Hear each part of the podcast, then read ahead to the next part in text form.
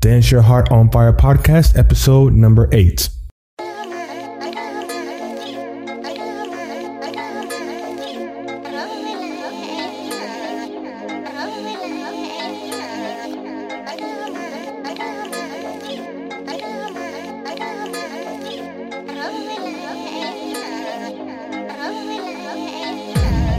Welcome to the Dance Your Heart on Fire podcast, the podcast dedicated to inspiring dancers worldwide whose hearts have been touched by music and dance. The universal language of dance and music is spoken by many of us throughout the world. We want to motivate the dancer in you by sharing stories, insights, and ideas to enhance your journey. Join us now with your host, Charles Ogar. Hello, hello, everyone. This is Charles with the Dance Your Heart on Fire podcast, and we're here bringing you the next podcast. And in this podcast, we're going to be covering Kizomba pet peeves, but I'm pretty sure some of these pet peeves can be taken across the dance scene. They're not specific to just Kizomba. However, um, we do want to put like a disclaimer out there to let you know, like even though we're bringing up kind of more negative aspects of the dance scene, um, we're not negative people. Um, it's just to kind of build awareness of what's going on in the dance scene of yourself, of other things you may have experienced, and kind of ways to circumvent or, or handle those situations that you don't really pick up on on the dance floor, you know? Absolutely. And this is Emily Bartholomew, and I'm glad to be joining the Dance Your Heart on Fire podcast again as episode number three. Episode number three. Well, not, not, well, this isn't episode number three, but this is the third time that you're on. Yes, this is my third guest appearance, I suppose you could say. And yeah, I think our goal with talking about some of the pet peeves is to bring to light some of the issues that maybe ladies would talk about with each other in the restroom or mm-hmm. something like that, and to sort of address more of the social etiquette aspect of dancing. And certainly it's not meant to be negative, but just something to bring your dancing to the next level, not just in terms of technique, but also the social aspect. Most definitely. So I'm going to be a chivalrous podcaster gentleman and let Mrs. Emily Bartholomew kick off the pet peeves here. And I believe the first one is going to be leads from a follower's perspective and some of the pet peeves that you've experienced or others have experienced with that. So, my number one pet peeve regarding leads from a follower's perspective are leads who are overly rough or harsh. It just makes the dance not really enjoyable and especially if it's someone I haven't danced with before it doesn't inspire a lot of comfort because that sort of rigid rough energy feels really tense and it doesn't feel comfortable or really inspire a lot of trust and confidence. And I think it's a common mistake for leads who are new because they're really nervous and they want to do it correctly and they just have a little bit too much energy going into their movements and I feel like I'm being jerked around. And like I said it's it's it's really common but I feel like for most of the movements, I mean, certainly the basics, you shouldn't have to be yanking someone around. If you have a good frame and your own body movement and technique is on point, then you shouldn't really have to uh, yank your follower around. And in particular, with regards to Tarraxinha, I have described uh, dancing Tarraxinha with a guy who's like pounding on my back but has no body movement of his own to initiate the movement as being forced to give a lap dance to a statue. Mm-hmm. And it's about as enjoyable as giving a lap dance to a statue sounds like it would be, which means not enjoyable at all. And that that roughness, especially when you're in such a close, potentially sensual movement, is really just can be just really uncomfortable. And the other thing is too is that a lot of times when the guy who's you know less experienced is trying to initiate some of these uh, Tarraxinha hip movements, he'll hold on to you too tight, which inhibits your ability to move. So it really is not only uncomfortable but counterproductive and potentially creeper territory. Mm-hmm. and you definitely don't want to get into a, a creeper status. And hearing you talk, Emily, kind of inspires me to talk to my leads as well because like as a, as a as a male instructor obviously other leads look up to me for like guidance and steps and things like that you know And I can teach you all the steps and I can teach you all these variations and things like that, but I can't teach you the flow. I can see how it looks, but that only tells like maybe 20% of the story, you know? The way it feels from a follower, that's the true test. That's what you want to get that's what you want to be focused on, you know? So I know a lot of leaders are sometimes resistant or they discredit or they're not like they they kind of shut their their ears to the feedback that they get from followers sometimes. But guys, like you dance with followers at the socials, you know? So you definitely want to try to get as much feedback as you can from a follower because they're just going to help you polish your lead so much more, more than I ever could, unless I start following and, and feeling your lead. But I mean, I'm not going to dedicate as much time into that because I'm just in that leader's role. And that's why you have dance partnerships because the follows add that value. And that reminds me of the podcast that I had with Laura Riva.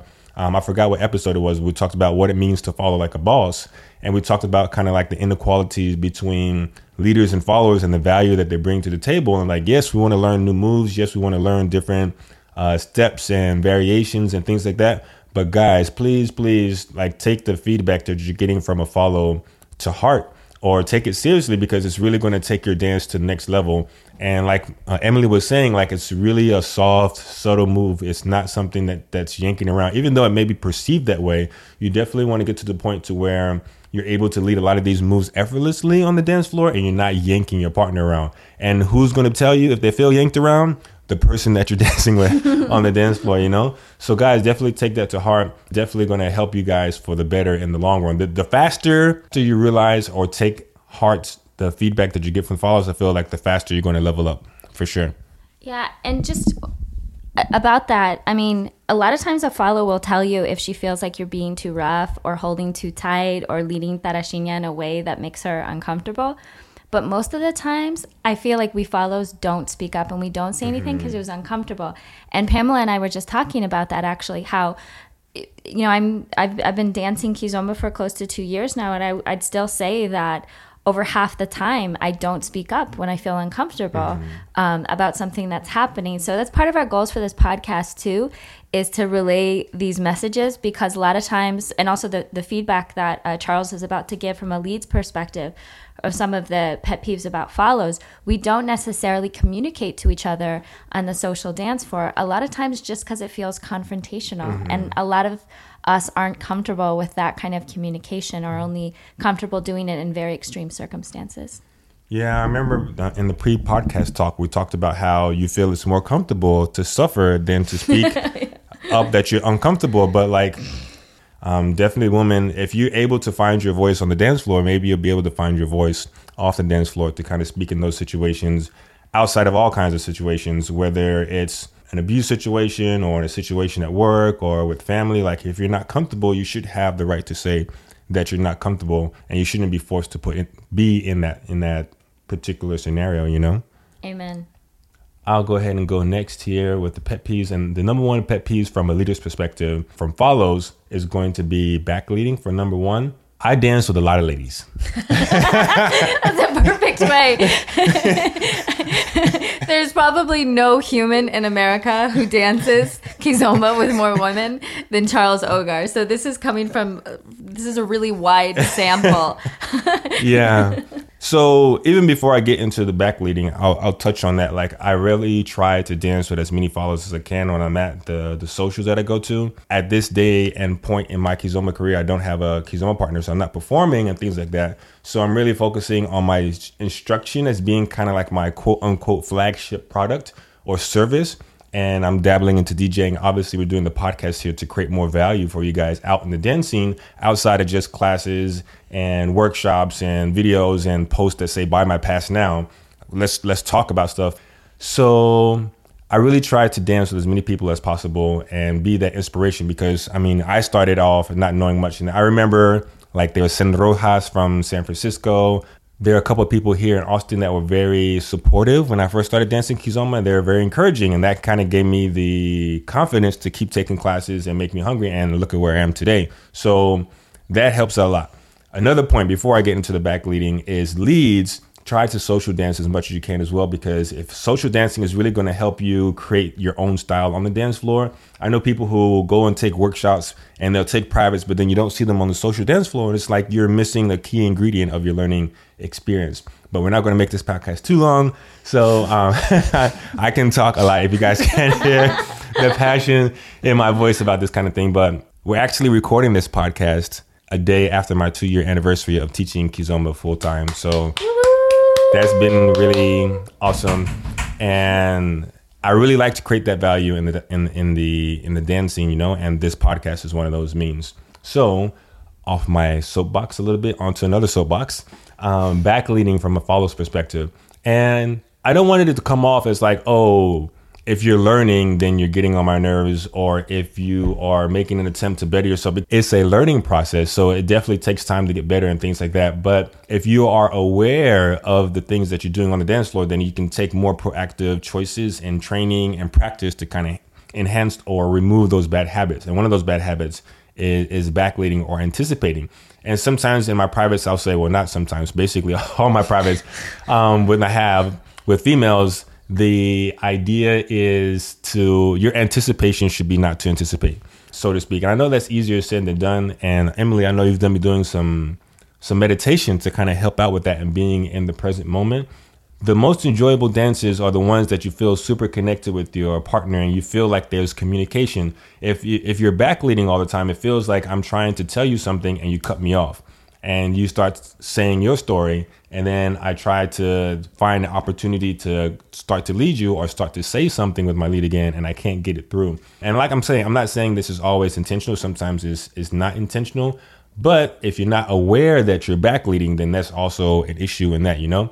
Um, there's nothing wrong with learning. There's nothing wrong with growing or anything like that. But being unaware of if you're back leading or not is kind of tough. And i know sometimes I dance with follows and they get a sense of satisfaction thinking that, oh, I was able to dance with Charles, that means I'm a good follow. And not necessarily because I, if I feel a really good dance, I feel like I'm able to connect with you, you know? And sometimes I compensate. Well, not sometimes, but most of the times I compensate because I can't do everything that I want to do dancing with girls at different levels, you know? But just because we're able to get through a couple of social dances on the dance floor doesn't immediately directly reflect on your follow ability because I'm not going to try to force moves on you and things like that, you know? And I might avoid certain particular moves or steps or syncopations or things like that because I feel like it's going to take away from the social dance floor experience. So yes, it's awesome if you get to dance with your leaders, and and, and that applies not just to me. Like if you dance with Albert or Laurent or Felicienne or something like that, and you're able to understand. Well, I hope you would be because these are like some of the best leads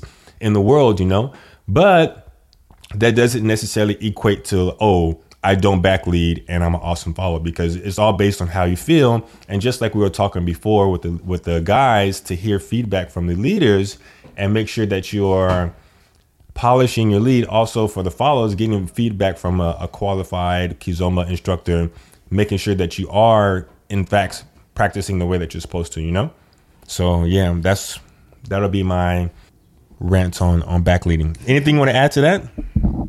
I, I think it just takes practice because the anticipation thing is natural, but I think there's a difference between anticipating and going a little too soon and purposely trying to uh, just initiate a different movement. We have to have this social contract where one person is leading and one person is following in order for it to work. And I think as you get more advanced, it's easier to pick up on when your lead is giving you a few counts to do what you want. And I think when your connection is good and if the lead is listening, because the follow is not the only one who's listening, right, to this conversation mm-hmm. that is the dance. Like if the lead is listening to what you're doing, you can tell as a follow that you will start to influence what the lead is inspired to do mm-hmm. while dancing with you.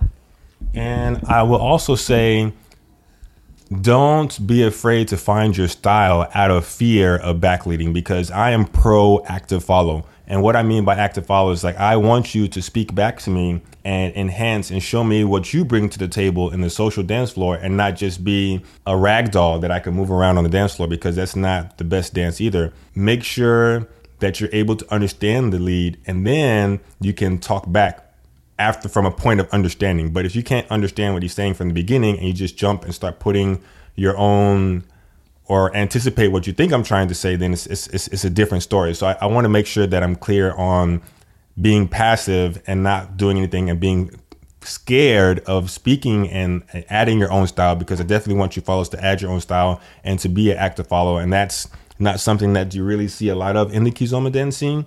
But you see a lot like lady styling for salsa or lady styling for bachata or anything like that. But I would love to see a lot more active following in the Kizomba scene.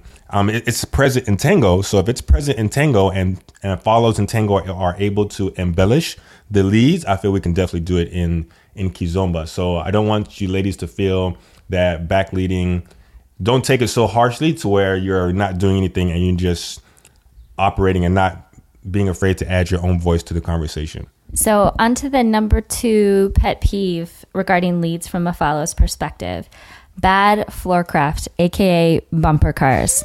I hate this. I hate it so much because as a follow, a lot of times we're walking backwards. And I feel like most of the time when people bump into each other, it's like the lady's back who mm-hmm. who hits another couple.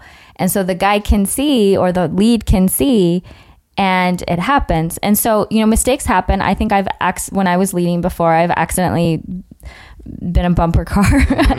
But apologize. That's and so that's the other thing. Like one problem is floorcraft and bumping into other people. Of course, we want to avoid that. But the other thing is not mentioning it or apologizing. And I have to say, probably more than half the time when it's happened to me, the lead doesn't say anything. Mm. And so uh, we'll talk about apologizing later mm-hmm. because that, like saying sorry too much, mm-hmm. is uh, when you're learning, can is is a, is a more general pet peeve. But if you are leading and you hit someone, you really need to you really need to say you're sorry because it's your job as a lead to protect the follow because usually she can't see if you're walking forwards where she's going. And a lot of times in Kizomba, for certain songs or certain dance partners, the follow is closing her eyes. Mm-hmm.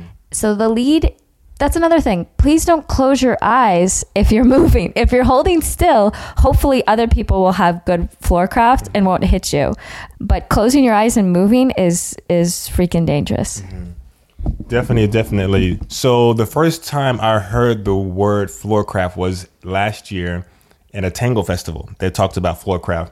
If you guys have ever dabbled in tango or learned tango, there's like this whole guideline slash rule book on how you social dance, and there's like a circle that you're supposed to follow and go with the f- circle of the dance and things like that. And I'm not the well versed person to kind of explain, but there's there's rules to it, you know. But floorcraft, not crashing into your partner, being able to adapt to small tight spaces versus having more space to play around with, you have to be able to adapt. Probably here in the US, you don't have to worry about depending on where you're dancing a crowded dance floor for kizomba because usually like sometimes the venues there's a lot more space versus dancing comparing this to dancing in Europe where you have so many people dancing kizomba on the dance floor at a given time you definitely have to operate in a lot smaller space. But guys it kind of goes into the whole thing it's like what are you trying to do? What's your goal on the dance floor? Are you trying to execute all these kind of tricks and move around? Because you can have a very enjoyable dance in a two by two foot space and just connect. If the if the space isn't there, then just focus on the connection and and connect with your partner more so than anything, you know. So yeah, guys, as far as the the floor craft, be aware of the space that you have. See how much space that you have going on the social dance floor and kind of operate within the space that you have. And if everybody has good floor craft, then it makes the social dance experience so much more enjoyable. Coming from a salsa bachata background, I mean, salsa, you're definitely moving at a lot higher speeds, doing triple spins and things like that. So you always try to take care of your partner. And another interesting thing is I was doing some research in the dance scene and I, I came across this guy named Frankie Manning, which is one of the forefathers of Lindy Hop. And he was teaching until he was like 91. But it was really interesting to watch some of his last classes in his golden years because he always referred to his follower as a queen and taking care of her and making sure that she was protected and like everything went through. So I mean, chivalry on the dance floor is kind of like one of the few places I feel like chivalry is still there in this modern world. um, but yeah, like try to protect your follower. Like like like Emily was saying, I think you, you're able to like give that energy that like, hey, I'm going to protect you. I'm going to make sure nothing bad happens to you or no harm comes your way. And I think woman can definitely seek comfort in that. And if a woman trusts you and she's comfortable in your arms, then she's so much easier to lead at that point.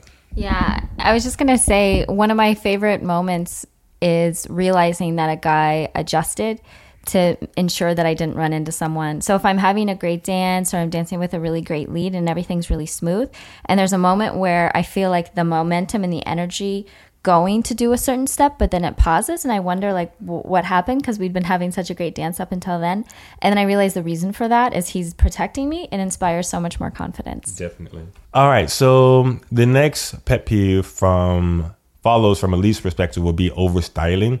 And this kind of overlaps a little bit with backleading, but backleading is kind of anticipating what I'm trying to say, and overstyling, I feel, is trying to make yourself sexier or more noticed on the dance floor than you need to, you know? As far as overstyling, I think anticipation is one thing, but overstyling is like, okay, I, I want to be seen, I want to be noticed.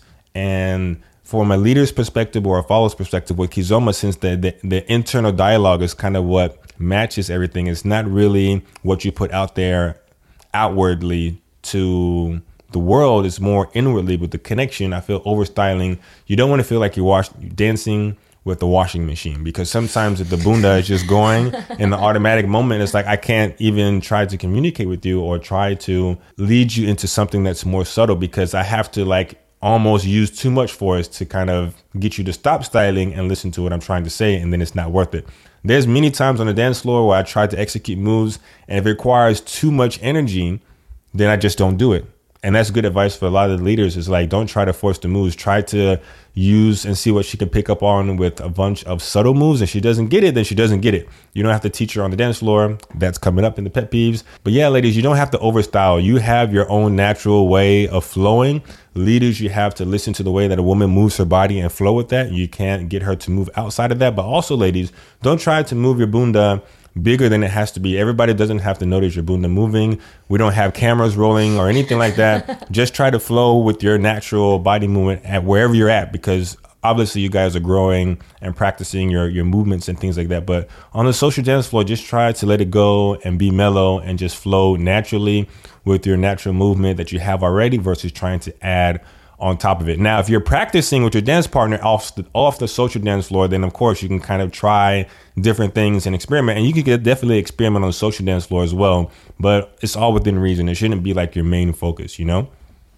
Absolutely. And ladies, I am totally guilty of this one. As you were talking about the bunda uh-huh. like a uh, washing machine, mm-hmm. which I think we need a meme for. I think like that's the it's it's the flip side of the lap dance to yes. a statue is like when you're dancing with a follow who's moving too much. Mm-hmm. And I've experienced that too and it the, the problem with overstyling is that it impairs your connection with your partner, which is the most important thing. We're dancing with someone, not near someone. Dancing near someone is a lap dance, you know? We're both to to dance together, it can't just be about one person. And so a lot of us uh, follows. Well, I'll speak for myself. Mm-hmm. Like I saw Sara Lopez moving her bunda. I was like, oh my gosh, I want to move my bunda like that. And then I instantly try to do that when I'm following, and I can't. I can hardly do the kizomba walk mm-hmm. at the mm-hmm. beginning or like basic three properly mm-hmm. and i'm trying to do that and it made it almost impossible for me to connect with my partner and it's challenging because with Tarraxinha type movements, you do really have to practice by yourself. And especially if you, like me, were learning Kizomba and living in a place where there isn't a lot of Kizomba, when you finally dance Kizomba with someone and they lead like a wave or something, it's like, showtime. and you give them everything you got. But like maybe your range of motion, your max is 100, mm-hmm. but the lead could leave like a 10% mm-hmm. on the or like a 50% on uh-huh. that. And we need to be able to listen. And I think that's the that's the essence is like knowing when the appropriate time is. And when it's done well, it's really beautiful and you have this really amazing dance because you're conversing. And the other thing is like not every song is a super sexy song for mm-hmm. which it's appropriate mm-hmm. to be moving your bunda yeah. big like if it's a particular part where the lead is like a little bit more rigid or a little mm-hmm. bit more mm-hmm. stiff, that's not the vibe. And if you're not connecting and picking up on the tone or the mood or the interpretation that your lead has of the song, you're really sacrificing a lot of connection, and he, and your your lead will know that, and it'll impair impair the dance. And one last note on the overstyling: it's not just the bunda action that goes through, I would definitely say sometimes follows have a tendency to look away from your lead, and that's considered styling. And I'm like, you're looking away from the person that's trying to lead you. And that can take away from the dance because it's like, oh, I understand what you're saying, so I can follow you with my eyes closed, kind of thing. And sometimes that takes away from the dance because I don't feel like I have your attention. I feel like you're rather look away from me. And it, it, makes such a huge difference when your follow is looking at you, not like into your eyes, staring at you the whole time, but just like her gaze and her her frame is is oriented towards you, and she's she's receptive to what you have to say. So that's awesome. That's actually the perfect segue for the third pet peeve that I had about leads from a follows perspective. And that's uh, sacrificing the connection or looking away. So just as a, an example, if I'm dancing with someone and he's distracted by something like maybe he's looking at looking for his next dance or maybe a hot girl walked in whatever um, even if i don't actually feel the physicality of his head like turning i notice i notice that loss of connection and his energy going somewhere else. And because this is a partner dance and we want to be present and paying attention and listening to each other th- that's it really it, it's really a negative it, it really it really impairs the quality of the dance so i think things that happen on the that leads do a really common thing that leads do that impair the connection is like crazy tricks or moves or putting your atten- your energy elsewhere and not focusing it as much on connection. So if you're doing, for example, like a trick like a lean or something like that, and you're doing it with a girl who's not ready to do that, you are prioritizing the move over your connection with the partner and over your consideration of your partner. Because if she doesn't know what she's doing, it could potentially be unsafe for her, or it could just be uncomfortable. And you don't want to put your partner in a position that makes them uncomfortable. Another thing is like, another example of, of what I'm trying to get that, that, you know, the deprioritization of connection and dancing together and being present with your partner at the expense of focusing more on steps can happen if the, just right away before you know like doing a couple of basics and really connecting with your partner you're going right into you're going right into moves. When especially if it's the first time you dance with someone like a few basic steps that's a really great way as a lead to kind of gauge where your follows at and then it'll set the tone from the dance from there but even it, like with strong experienced leads that I dance with all the time, um, you have to take a minute to to get into sync, right? Definitely, definitely. Um, my advice for the leaders at that point would definitely be to take your time and be patient and not to make this a sexual thing, but it's like almost like foreplay. Like you just don't rush in into I bed. I was thinking about that as I was saying it, but I didn't. I wasn't. I didn't have the balls to say it. I'm glad. No, it's okay. Um, I have balls, so I'll go ahead and say it. Uh, what was I saying? Yeah. So take your time, guys. Um, don't rush into the movement. And again, this is easier to do at a Kizomba only social with the Kizomba DJ that's like giving you a good vibe and good songs to dance with on the dance floor. But it's okay to keep things basic and try to have a really nice connection versus trying to imitate the moves that you saw from Enna's latest demo, you know? And like I said, if you if you want to practice Emma Enna's moves, do it in practice, you know? Like get a girl that you have a good connection with and practice. I would love to see you guys practice and put videos out there and get together and practice. The social dance floor is not always the best place because you're not trying to force those things to happen. You're really trying to have a good time. And like you said, you have to be considerate for your follows. And this reminds me of a video that a Kizomba instructor put out from Estonia. I think his name is Nemanja. I think I'm, I might not be pronouncing it correctly but I really like the quote that he said at the end of the video. He said, The basic steps are the first steps that you learn, but the last ones that you master. And it really just put things in perspective of how the basic steps can really give the follows an enjoyable experience on the dance floor versus trying to do all this crazy stuff and not focusing on them. And I'm I'm pro creativity, I'm pro innovation on the dance floor, but make sure you have a good base of connection first that springs forward into that versus trying to create all this stuff with a brand new follow on the first dance, on the first song, and trying to do moves that you haven't even really perfected yet. Yeah, we should definitely leave the link for that YouTube video or the, yes. the Facebook yeah, video. Facebook. Yeah, we'll we'll put it in the um in the notes of the podcast. And I, I loved it because his punchline was basics aren't boring for Mm-hmm. the follows. He asked follows like, "Do you find the basic steps f- boring?" And almost unanimously they said no.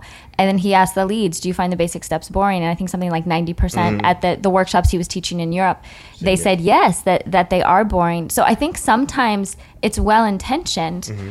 that the the lead feels like to impress the girl or to win her over, you have to do these big steps. But for me, like even with leads who I know can do really cool creative steps that I don't get to do that often. Um, like say I'm, I'm like dancing with uh, Charles or I'm dancing with Josh and I know they could do certain things. But if we're moving around, all of a sudden we go back to basic one. It's like, ah, because that's, I mean, Yeah. that's a step that made us all fall in love with Kizomba, Exactly. I think, because it's the most connected. I agree. I agree. I agree for sure. Let's take a quick moment to thank our sponsors. Are you addicted to Neo slash Urban Kizomba? Do you spend most of your free time watching Kizomba videos on YouTube and Facebook? Do you daydream about someday traveling to Europe to dance Kizomba? If you answered yes to any of these questions, get off your butt and head to the second annual Neo Kizomba Festival in Austin, Texas. We are bringing some of the top European instructors and DJs to you here in the US. Lawrence and Adeline, Isabel and Felicien, Anna Labone, and DJ Snakes. This is all going down July 8th to the 10th in Austin, Texas. Find out more and grab your pass before the next price increase at neokizfest.com. Again, that's neokizfest.com. Moving along the list of the pet peeves here, I would say the third one here for the from a lead's perspective for the follows would be being asked to teach on the dance floor. And this is different from teaching on the dance floor, but being asked to teach is one thing. Um, I'm an instructor, so obviously I do this full time, and I won't get into that angle of it of being asked to teach what you do for a living on the dance floor. But I mean, teaching on the social dance floor is already loud and you're just trying to have a good time. It's, it's so much better to just let's see what we can create on the dance floor versus trying to teach you because first of all you're not going to be able to hear me it's not the ideal learning environment. I feel you would learn so much more if you just gave me your undivided attention on the dance floor. Let's see how you can understand what i'm doing. But if you really want to learn to be to like take a class or take a private or something like that um, but being asked to teach oh can you show me that move again? or something like that it's like I, I don't want to have to force the move to you because I'm just going to show you like one variation. If I really, if we really wanted to like pull out my whiteboard and I could show you all the different timings and variations and angles to it, you know, but I'm not going to do all of that on the dance floor. And just teaching you that one move is like, okay, I know what to do. I know what to do with that move, but I'm not teaching you exactly the ins and outs of how I can play with that move and, and teach you all the different angles because every move has a different entrance and a different exit and things like that. So it's not the the ideal time. And i'm pretty sure the girls aren't coming from a, a negative place. They just really want are eager to learn. But teaching on the social dance floor is really not the not the best place to, to do that. Yeah, and I think this is a really important social etiquette point because, of course, you know, I think Charles's main goal is he wants to spread the love of Kizomba, and uh, people showing enthusiasm to learn is a great thing. But to ask someone to do it is, I think, not only kind of like socially uncouth. I think it could also be disrespectful because if you're dancing with someone who's an instructor, it's you're you're asking for free advice and it's a little bit disrespectful to do that especially at a social which is basically like a party and we're there to enjoy each other so not only is it really uncomfortable to take away from that carefree like let's enjoy ourselves atmosphere to teach you're also asking for a free service uh, for someone's for someone's profession. And if you ask someone who teaches or they they give private lessons i think that's the most appropriate way. I had someone ask me recently i was going to a social and he's not a dancer and I said, "Yeah, you you know, you're welcome to come." He's like, "Oh, could you teach me in like 10 minutes before?" I said, "No. Like if I could teach you in mm-hmm. 10 minutes what it is we do, I would be like a genius." Exactly. And it, it doesn't it doesn't work like that. Mm-hmm. And um, I, I'm an attorney, and I get people asking me for free legal advice all the mm-hmm. time. And it's like if it's like your mom or your cousin or something like that, that's one thing. But it's really disrespectful in the sense that it's it devalues it and it's it treats it like it's something that it's so simple you could convey it in for Yeah. a few minutes which any dance worth doing you cannot teach in 10 minutes Yeah. let alone like the first 30 seconds of a mm-hmm. kizomba song at a social Sure. That was a really good point with the, the, the free legal advice because I'm pretty sure a lot of things can can boil down to that. But I mean, there's plenty of people who put in a lot of work, a lot of dedication, a lot of time into not just dance, but to learning how to cook, to being a lawyer, to medical advice, and all these kind of things. You know, and in this day and age, like a person wants to create value, like we're doing this podcast, we're not charging you for it or anything like that. We're creating value, you know. But the we do want to spread what we love to do, but at the same time, don't be afraid to support the people who you. Uh, I mean, if they're if you're if you're choosing them to ask them for the advice, then you should be able to offer something, or at least like take me out to lunch or dinner or something like that, you know, and and pick my brain. That's I feel would be a lot more respectful because there's some kind of exchange, you know, versus receiving um, and not giving anything back. And that opens up a whole new can of worms of like what you give and what you receive and things like that, you know? Yeah, I just wanted to give a really quick shout out to TV because TV just within this past week mm-hmm. he uh, posted a meme about no, you can't pick my brain. It, mm. it costs too much. Mm-hmm. And our uh, friend TV, not only is he a wonderful kizomba dancer and an instructor, instructor, you should message him for private lesson. Uh-huh. no. uh, he's also an entrepreneur mm-hmm. and um, and an expert when it comes to marketing. And so, you know, you may not know everything that went into someone gaining their expertise, whether it's becoming uh, an expert on marketing or an attorney or a, a dancer, the, the amount of money and time that goes into it. And you really should, you know, respect that. Yes. Shout out to TV too. TV is one of my, my day one homies and he's really been really encouraging and supportive of me being um, where I am today as far as the dance instructor and entrepreneur and things like that, um, I was calling some people who positively impacted my dance journey, and TV was one of those people that I called out. So, shout out to TV, you're awesome guy. Keep keep doing what you're doing. And before we get into the general pet peeves, I'm going to go ahead and publicly, within the scope and the wide scope that we have of the internet, and give a shout out to Emily Bartholomew um, now that since it's my dance anniversary, I definitely want to give Emily a shout out because she's probably the person that I talk to about Kizomba the most. Anytime I find a new video or a podcast or a blog or anything like that, and that's one of the reasons she was on the first podcast. Um, but I just wanted to say thank you, Emily, for all your words of encouragement and always being positive. Even if we disagreed on something, like we were able to do it respectively or respectfully and it's been really awesome to have you in my corner and have you here on this podcast. And I look forward to having. We had some really good dances last night at the social too, yeah, so it was really, it was really awesome. but I just wanted to say thank you to her publicly here, quote unquote, on the podcast. Oh, thank you, Charles. And it's um yeah, it's been so great to have the like the friendship blossom like i was saying before like really nerding out either mm-hmm. on messenger or over the phone about uh, kizomba mm-hmm. and that's uh, you know one of the beautiful things about kizomba is you can find these kindred spirits you know people who are really um, passionate and really curious people who are artists mm-hmm. who are interested in you know taking care of themselves and also putting something positive into the world and so that's i mean it's absolutely been my experience um, from from my perspective with our friendship and then you know like like we were just mentioning our friend TV mm-hmm. like he's he we met him through Kizomba mm-hmm. but now our friendship with him is not just like dance acquaintance mm-hmm. you know because you have those people who are just dance acquaintances but um yeah I mean some of I think all of my closest friends in Texas now are people that I've met mm-hmm. directly because of Kizomba. Mm-hmm.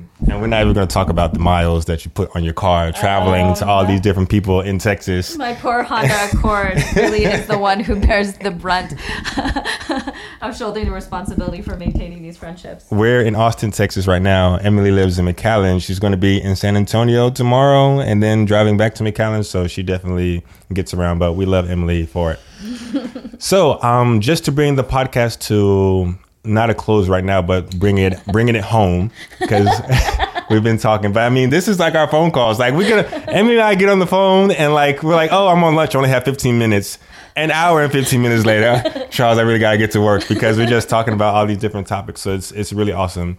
But we have some more general um, pet peeves in the dance scene that we've listed here. We won't go too far in detail since we're getting close to that time with the podcast and we'll start off with those. Um, one of the I have this forum online and it's called Kiz Connection. And basically, it's a free Facebook group we get on. And I post post questions about the dance scene and stuff like that. And one of the things that sparked this podcast was in the in the group, I put a question: What are your Kizomba pet peeves? And people people went to town on their pet peeves, you know. And it's important to vent and things like that. Um, but the comment that got the most likes was by the people in Kiz Connection was the debate between um, traditional kizomba and urban kizomba and how like is it a real dance is it a style all this stuff and things like that and from our perspective what we concluded and this is going back to another blog by Laura Riva, who is freaking awesome. If Laura, if you listen to this right now, I'm going to keep pestering you until you write a book because you need to write a freaking book. But um, she has this one talking about um, it's called Insert the Real Dance Here. And basically, it talks about any dance tango, swing, blues, salsa, bachata, kizomba, how there's usually a crowd that says, oh, well, like these new styles isn't the real dance or anything like that anymore. And I won't get into details because that's a whole nother, that could be a whole nother podcast. But one key point that she talked about that really stuck with me was cross compatibility between the dances is the new style, no, no matter what what dance that you're dancing, compatible with some of the traditional dances or the dance styles? If they're still able to communicate and the lead and follow communication is still there, then that validates that new style. And we were talking about it because you were here in Austin taking a Zouk workshop, and there seems to be a lot of different styles and techniques and things like that in Zouk and it seems to be more accepted. Like if it's compatible, okay, I can't really refute that, you know, versus like, oh, it doesn't look this way or it doesn't feel that way.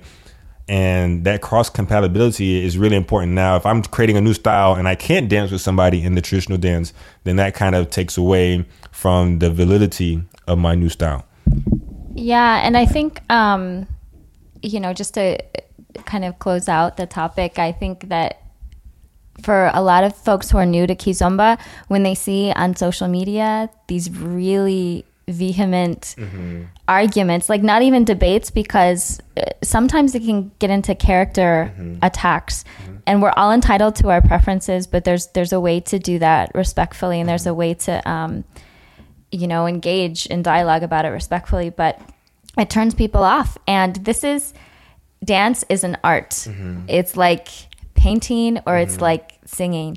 And I think by definition, with art, you have to have preferences, and not everyone is going to like mm-hmm. um, a particular kind. But there's a way to be inspiring mm-hmm. and positive and love what you love without hating on what you hate. Mm-hmm. And so mm-hmm. I think that's something that's, especially when I was new to Kizomba, I mm-hmm. felt like really soon I was mindful of you know some some divisions in the mm-hmm. community when it when it came to perspective. And a name that I bring up a lot in this regard, um, that who's a, a, friend of Charles and I is Adam Taub, mm-hmm. who is in the bachata world. Um, Adam is is incredible. He's really really knowledgeable and uh, really. St- really has studied the culture of bachata in Dominican Republic and he is able to love what he loves without hating on different perspectives or different styles mm-hmm. and it makes him so much more effective not only as a positive member of the community who's getting more people to love bachata. My first workshop was with him mm-hmm. in bachata, actually, um, but also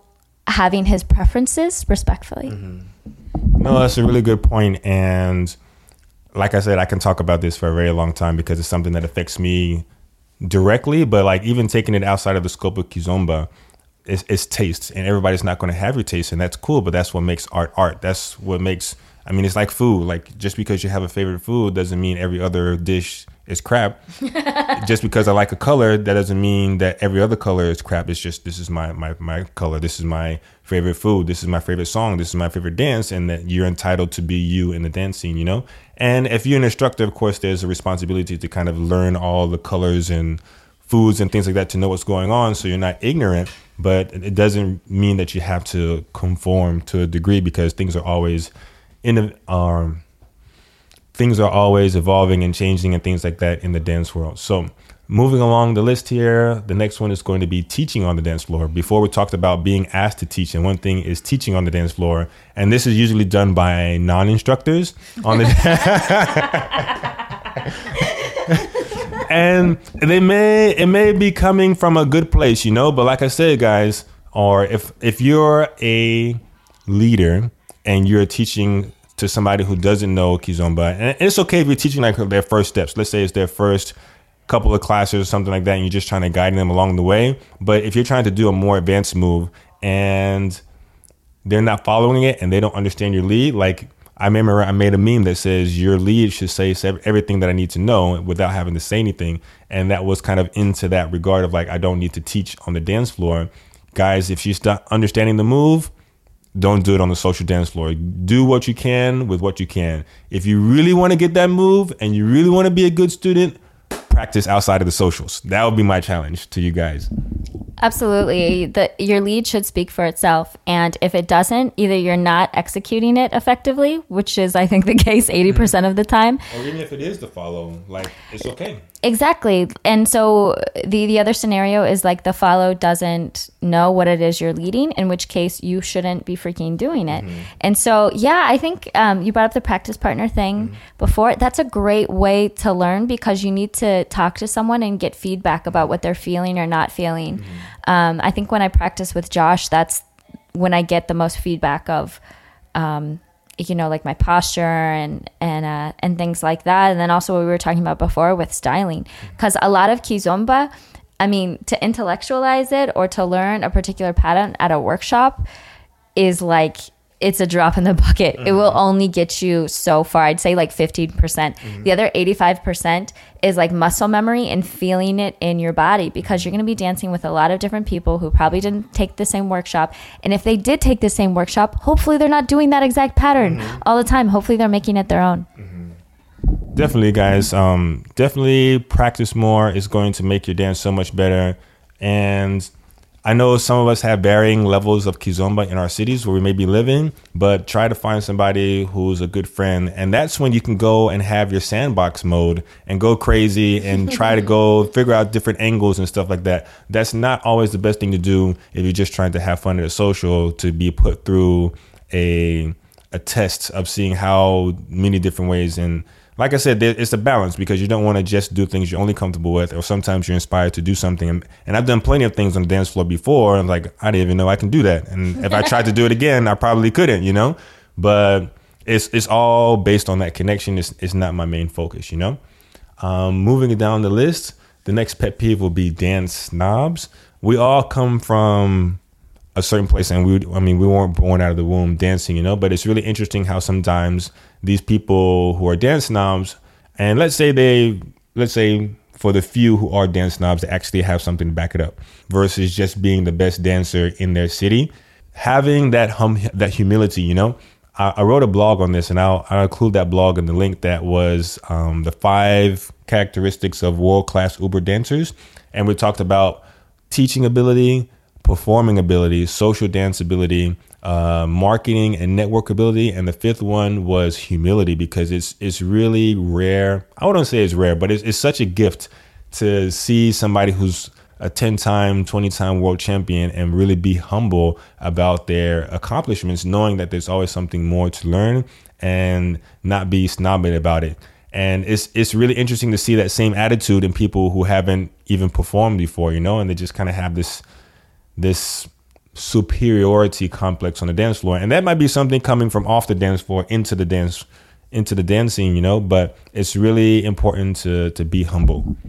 Absolutely. I totally agree. And then also it's, it's sort of what we were talking about before about bringing new people in. Um, so uh, our ulterior motive here is like we love kizomba and we want more people to love kizomba. We, we want to share it. And that is that's actually sales that's like marketing mm-hmm. even if that you know not in the sense of you know getting money out of it but people people being drawn and attracted to this kind of dance and you can really do that with your attitude and if you're a teacher or even even if you're someone who's big in the scene and mm-hmm. people like know you from facebook or know from uh, know you from dancing. I think Cindy is actually a great example mm-hmm. of this. You're an ambassador for the dance, mm-hmm. and you should mind your manners. Mm-hmm. Like, hopefully, your mama raised you right, and yeah. you know how to to be kind to other people. And um, if you have are someone who comes from a classical dance background and you have 15 years of ballet experience, like uh, the Zouk instructor today, first of all, I want to be you. I wish I was you. um, but you can still teach with a lot of humility, and then you have an Adam Taub type of persona going, mm-hmm. and it really attracts people and it inspires people. I think if there was a dance dictionary and the word humility was in there, we should put a picture of Adam Taub in there as like the embodiment, or maybe he should be a hashtag like this. Oh, yeah, he's he's such, he has such a tall personality. and he'll be like the gold standard of it because he's really like a class act at that for sure. Totally, absolutely. All right, we're down to our, t- our last two. It's been a real marathon. yes, but I really think it's important, and for the people who are here, like I guess I had the mindset I should cut this short, but at the same time, I feel like we're really addressing a lot of the issues that are important in our dancing. And I mean, if you have things to do, you can always put it on pause and come back again. It's okay, but we're down to the last two. So here we go. SBK socials, meaning salsa bachata kizomba socials versus pure kizomba socials. Um, that's a pet peeve because if Kizomba pretty much in the US is, is, still growing and it's still new and things like that. And the SBK socials, nine times out of ten, I want to say Kizomba is like the redheaded stepchild of that social. And it's not it's not like a 33, 33, 33 at that social. It's usually like a 40, 50, and like 10 or 5% of Kizomba. So that's a pet peeve because it's not, you, you advertise Kizomba on the social and then you don't play a lot of Kizomba and usually that goes into like begging salsa bachata DJs to play some kizomba, and we've all gone through those pains. And that's one of the reasons that I'm really big a proponent for kizomba only socials because you're only going to get better. Talking about the importance of social dancing, doing a kizomba only social is just going to make it that much better for you to really get that practice and that muscle memory in. And you can't get that at an SBK social. So a pet peeve from a promoter's perspective would be advertising Kizomba on the social and then Kizomba doesn't get played as evenly as all the others. Or if you are going to promote it, I would say go the extra level and work with your DJ and advertise the percentage of Kizomba that's going to be played. Because if you just do SBK, I mean, that's three letters and K is one third of those letters. So should, we're expecting one third of the we're music to be equal rights, even though the K is last. I think actually there might be some sort of prioritization based uh-huh. on the order of the letters. That's interesting because I've seen different, I've seen KBS, I've yeah, seen yeah. SBK, and I've seen BKS. So you've seen all those different ones. But um, and that goes not just for socials, but even at some congresses sometimes that have Kizomba there. And granted, Kizomba is new, it's still growing and things like that. I get that. But that's why I see that you have a lot of people starting Kizomba only workshops, Kizomba only socials, Kizomba only congresses and festivals. Not that we disrespect the dancers or anything like that, but I feel like if we don't do that, then it's going to be really hard to level up the dancers that we need to kind of inspire other people to start dancing the dance. Absolutely. And of course, you're going to have those awkward times where there's almost no one in the kizomba room, right? And I think I think that's actually a better setup to have a kizomba only room because I, the benefit of blending it with other dances is kizomba gets more exposure and you have those people like, "Hey, what's that? What are you mm-hmm. dancing?" And it can get people interested. But th- I think a better way is to maybe have a dedicated Kizomba room because you will still have those people, even if it's on the main room, kind of poking their head in. Mm-hmm. I, I, mean, that's how I was exposed to Kizomba mm-hmm. at the um, Reno Bachata Festival. And um, yeah, like in some of these events that are combined, when you get to the event and Kizomba's an afterthought, First of all, it feels like you've kind of been ripped off mm-hmm. because you were sold something or something was marketed, and so they got your money. Yeah, and you had an expectation that that wasn't fulfilled, which isn't great, and it's kind of disrespect. And it's honest. I, I mean, it's not honest. It's obvious to those those of us um, who get there that it it wasn't a main focus, and for people to be able to level up you have to do that because you know you know those dancers that I'm talking about. They dance kizomba just a little bit just to know how to mm. dance when lento comes on after ten salsa, salsa and bachata Shout songs. Out to Josh. Shout out to Josh, the biggest lento lover in the world. Josh hates that song. We were at uh, an SBK social, and um, he he says if if that DJ puts on lento, because I had to go and beg the DJ, mm. and groveling isn't fun, but I had to go and beg the DJ to play it and he says, if they put on lento, I'm not going to dance and protest. All right. So the last pet peeve that we have here is going to be over apologizing. And this goes kind of like to what Emily was saying before earlier in the podcast of not apologizing. Sometimes you get those follows or those leaders that are just overly apologetic and it takes away from the dance because now you're walking on eggshells versus it's, it's a balance. You can be on one side and like zero F's given and just not care about anything, or you can be on the other side of the spectrum and be not confident and feel like every step that you make is a mistake and then like you're not focused on having a good time and that can be a pet peeve as well as well because you're not really enjoying the dance. And now sometimes when a girl tells me follow or um, sometimes when a girl tells me i'm sorry i'm like oop that's the only rule that i have. You can't apologize for your mistakes just just roll with them because sometimes the moves that you that are a mistake turn into a new move or a pattern or a step or a flair or a variation or something like that so don't be afraid to to fail or make a mistake. And I know that's different because in our education system, we're kind of trained to like avoid mistakes and avoid failing and things like that. But if you don't make those mistakes, then you don't really grow and you don't learn from those mistakes, you know? So it's okay to make mistakes and stuff like that. Nobody's perfect. It's a social dance floor, so it's it's totally cool, but you don't have to be overly apologetic.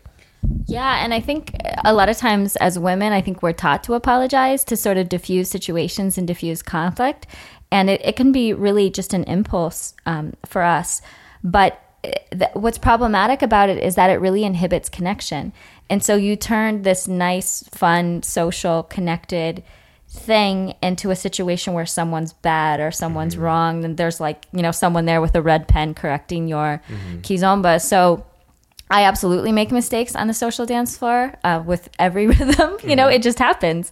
And so, um, what I'll do when I make a mistake is I'll look at the lead and I'll smile, and he'll know why I'm smiling. Mm-hmm. But it's a way to maintain that positive, connected energy. Because you know when I'm when I'm leading a girl and she apologizes, what it feels like is like she's uncomfortable, mm-hmm. and being comfortable is so important, especially if you're dancing with someone new, whether a lead or a follow. To the extent that we can make ourselves and other people feel comfortable, we're not only going to have more fun at the social, but we're going to become better dancers because what we're practicing is not just how to like execute a saída or like basic two or something like that. We're practicing being more comfortable, being in the moment, and mm-hmm. being in connection with another person. And um, like I remember Remy, for example, when I was first dancing with him, he'd be like, "Oh, my bad," when he would make a mistake. But honestly, I didn't even see the mistake. Mm-hmm and I I freaking love dancing with Remy. It's like you know, don't worry about it. Like we don't let's let's like just enjoy the dance, and if we're a little off, we'll get back on track. Yes, definitely. So yeah, I mean, it's it's kind of like life lessons that you learn on the dance floor sometimes, and that's the one the beautiful thing that I love about dance is how the revelations and the lessons that you learn on the dance floor can be applied outside off the dance floor. Um, so we appreciate you guys hanging in for the podcast. um, we know it was a longer podcast this time. But we really feel like these things need to be said in the dance on the dance scene, and I feel like the podcast is kind of the perfect way to do that versus hush hush at a social or maybe just within friends. Now this is on a public platform, and like I said, we're not doing this to be negative people because we both love kizomba, you know. However, it is important to kind of address these issues in a positive light, you know, um, to kind of help increase that awareness between yourself and with your partner and how you may be perceived you know? So we hope you guys enjoyed it. We love to hear back from you. Um, I'll, there's a list here on the show notes page where you can reach out and send an email message to me. Um, we appreciate it if you guys subscribe to the podcast on itunes and we appreciate you guys. We'll see you guys in the next episode. Have a good day. Bye Thank you for checking out the Dance Your Heart on Fire podcast today. Be sure to check out neokizomba.com for links to everything that we chatted about today, as well as some awesome free resources to enhance your Kizomba journey.